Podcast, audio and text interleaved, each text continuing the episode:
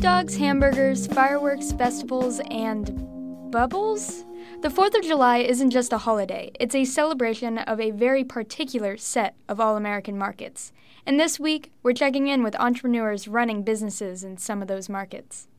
Hello, and welcome to Speaking Startup, or should I say, Speaking Spark Up, Missouri Business Alert's 4th of July themed podcast covering the news and issues important to entrepreneurs in the business of celebration. I'm Emily Hood. And I'm Destiny Muller. On this week's episode, we'll hear about how global supply chains are affecting fireworks sellers in Missouri and look at the return of carnivals, festivals, and fairs, and what those large public events mean to entrepreneurs. We'll also have the digits and headlines that tell you what Missouri small businesses are up to and where they're heading. It's time to talk small businesses and colorful explosives. Let's speak startup. So, Emily and I may sound just so in sync on the pod, but we're actually miles apart. I know we are on Zoom this week to record as I am back home in St. Louis, and let me say, it is very lonely here talking in my closet. Yeah, I must say, it's not near as much fun in the office without you. Can I tell you a secret, though? Man, do I even want to know? We may or may not have gotten pizza today. I missed pizza? How could you guys do that? I know. I'm I'm so sorry. I feel terrible about it, truly. How terrible can you feel? I mean, you have pizza. Would it make you feel better if we got to this week's headlines? Maybe take your mind off of it?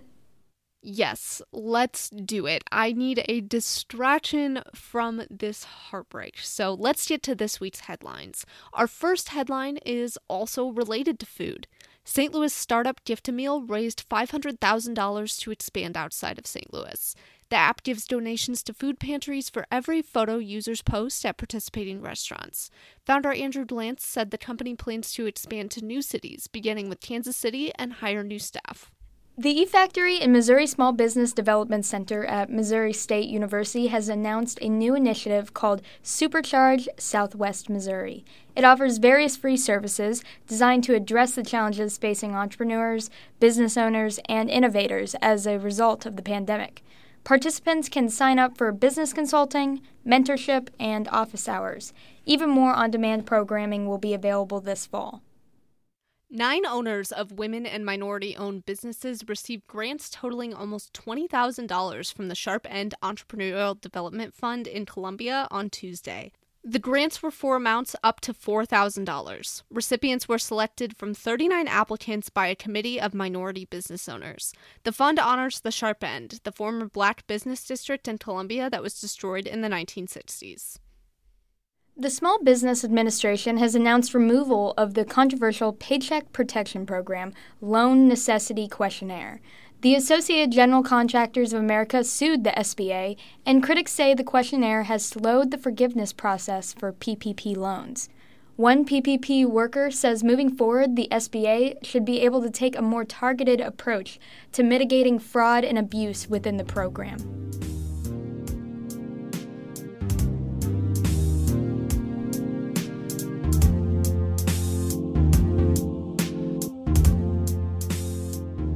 I have an idea of something fun we can do. Let's play a holiday themed game. What do you have in mind? I'm going to say a word, and then you say the first word that comes into your head, and then you do the same to me. Hmm. Okay, let's do it. Okay. Ready? Hot dog. Mustard. Okay. Pie. Apples. A parade. Candy. Fireworks. Shortage. America. Did you say shortage? Well, there's certainly a lot less than normal this year. Why is that?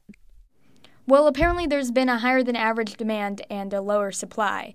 Missouri Business Alert reporter Kelly DeRuke spoke with firework companies across the state to find out more.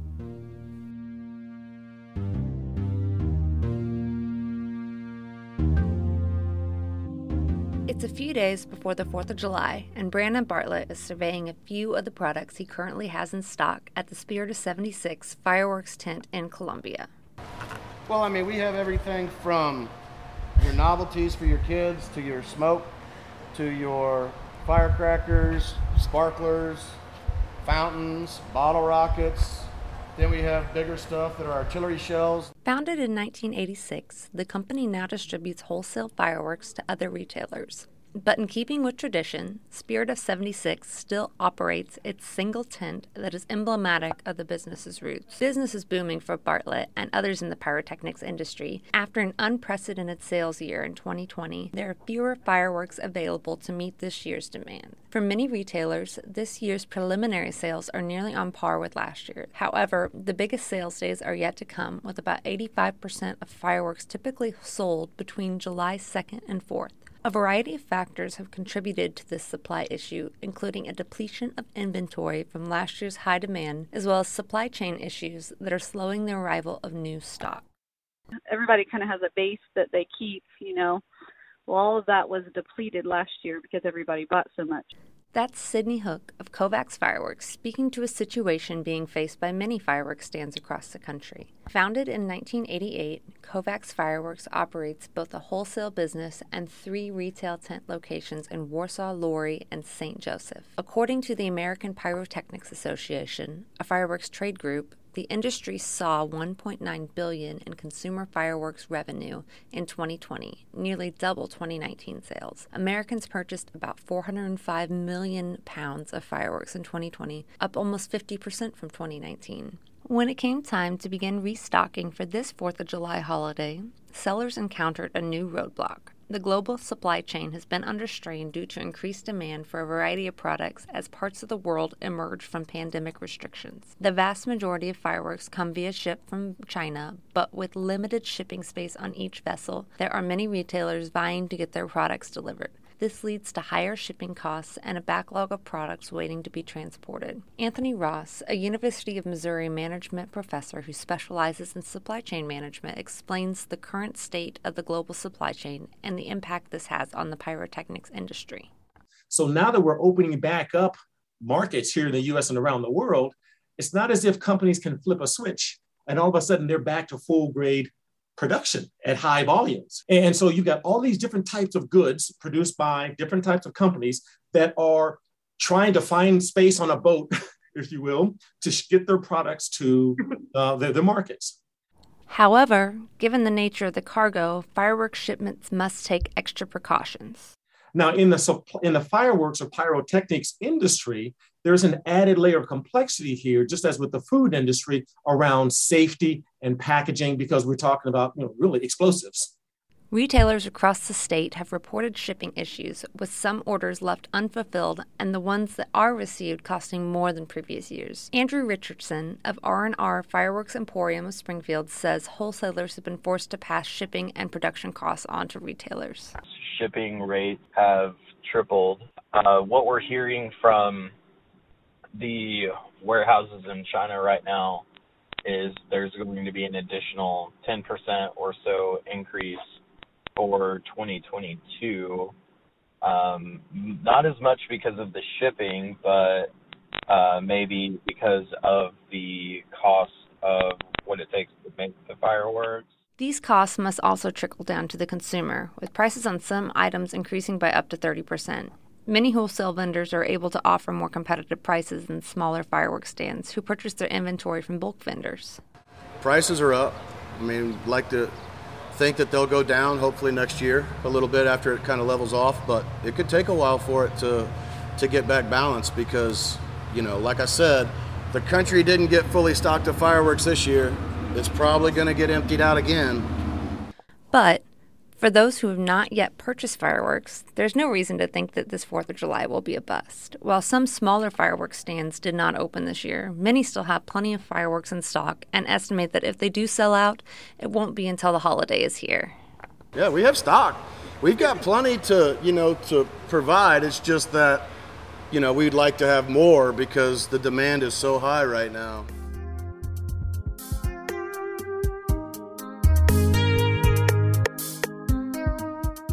So, Emily, I know you're from St. Charles, and they're hosting a pretty big 4th of July event this weekend. Are you going? I'm not going this year, but it's great to see the event return. When I was a kid, we'd always go with my family to see the fireworks, but last year it was rescheduled due to the pandemic. Mm, a tale as old as time. So many people lost out on the fun and the business that the 4th usually brings. Yeah, that's so true. Firework viewing spots weren't the only place that were limited last year. Festivals really dwindled. The experience of walking out your door, down the street, and following your nose to your favorite vendor or food truck was pretty hard to come by. But they're back this year. Festivals, I mean. Yeah, yeah, they're popping up all across the state, and the vendors that populate them are back and ready to cater to big events. I spoke with a few of those vendors about how they're preparing for the weekend's festivities. As the 4th of July holiday weekend approaches, vendors like Perry Jordan, owner of Tasty Unicorn Ice Cream Truck in Kansas City, are gearing up for a big weekend of festivals. If we can see you know, 15 to 20,000 people even there this weekend, I mean, it's going to be record setting for us probably for, you know, our biggest event. Venues and event organizers across the state are preparing for 4th of July celebrations featuring various vendors, and Frontier Park in St. Charles is no exception.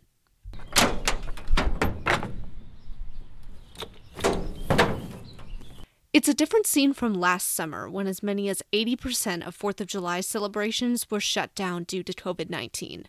The vendors and food trucks set up to cater to these events are ready to start serving customers eager to attend events once more. Post pandemic, uh, man, things have things have kind of gone off hook again. It's it's it's wonderful. The phone's ringing like crazy. Emails are coming in. We're just we're just as busy as we can be. That's John Ryder, the owner of Bubble Bus in St. Louis. His business provides bubble machines to events, festivals, and high school dances. He said his event business was heavily impacted last year by COVID 19, going from 500 events in 2019 to about two dozen. We were we were gearing up uh, for last year to be like even better than 2019, um, and then COVID hit. However, as vaccinations increase across the state, Ryder said his business is booming. He'll be one of the vendors at St. Charles's Riverfest this weekend. Americans are ready to celebrate this holiday weekend. A recent survey from WalletHub showed 48 million Americans plan to travel over 50 miles this weekend, and more than a third of Americans plan to spend more money this 4th of July compared to last one. Vendors like food trucks can bring in lots of revenue from large in person events like the festivals going on this weekend. Food trucks like the Barley and Vine Drink Truck based in St. Louis have made changes to their menu to propel demand even further. Mark Schmitz, the owner, said business has been picking up since he bought the truck in February with his wife, Jacqueline. The truck will be attending events in O'Fallon for the 4th of July.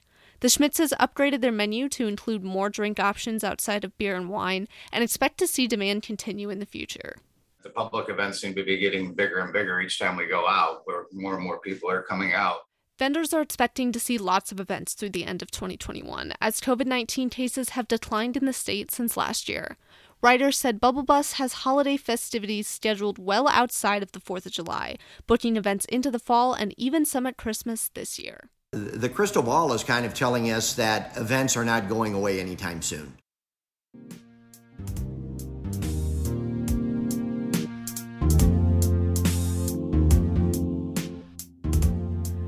Time to get to our digits for this week. Destiny, what do you know about the medical marijuana industry in Missouri? Well, I actually wrote an article last May all about its economic effects, so I know the business is really taking off this year. Yeah, it is. Medical marijuana dispensary grand openings are happening all across Missouri. This leads me to my digit this week, which is 300 million. That's the estimated maximum total sales medical marijuana will make this year in this state alone. Wow, taxed at 4%, that means some serious revenue coming back to the state and local governments. Definitely. And there could be even more dispensaries coming to Missouri this year. Last week, a federal judge blocked Missouri from requiring dispensary licenses to go to residents of the state. Destiny, tell me about your digit this week. $60 billion is my week's digit. The reason? Food. Glorious food. All right, I'll bite. That's been a theme of this episode. So, no single meal is worth $60 billion. So, what are we really talking about? Well, federal lawmakers are looking to boost funding for restaurants still struggling as a result of the pandemic. The Restaurant Revitalization Fund Replenishment Act of 2021 would provide an additional $60 billion for a grant program to support the businesses. That's on top of more than 28 billion in federal grants already doled out to restaurants through the program. I'm shocked. I was certain that my eating out habit was single handedly saving the restaurant industry. No, sadly not. The federal government is getting involved for this one. The proposed amount would cover about $50 billion in unfulfilled applications by restaurant owners nationwide. Wow, yeah, I mean, clearly a lot of people are looking for these funds. Yeah, 157 co sponsors have already signed on to the legislation in the House, and the bill's sponsor expects more support in coming days. That just about wraps up our episode for this week. We just need our closing thought. Here's John Ryder on how COVID 19 helped change the event business.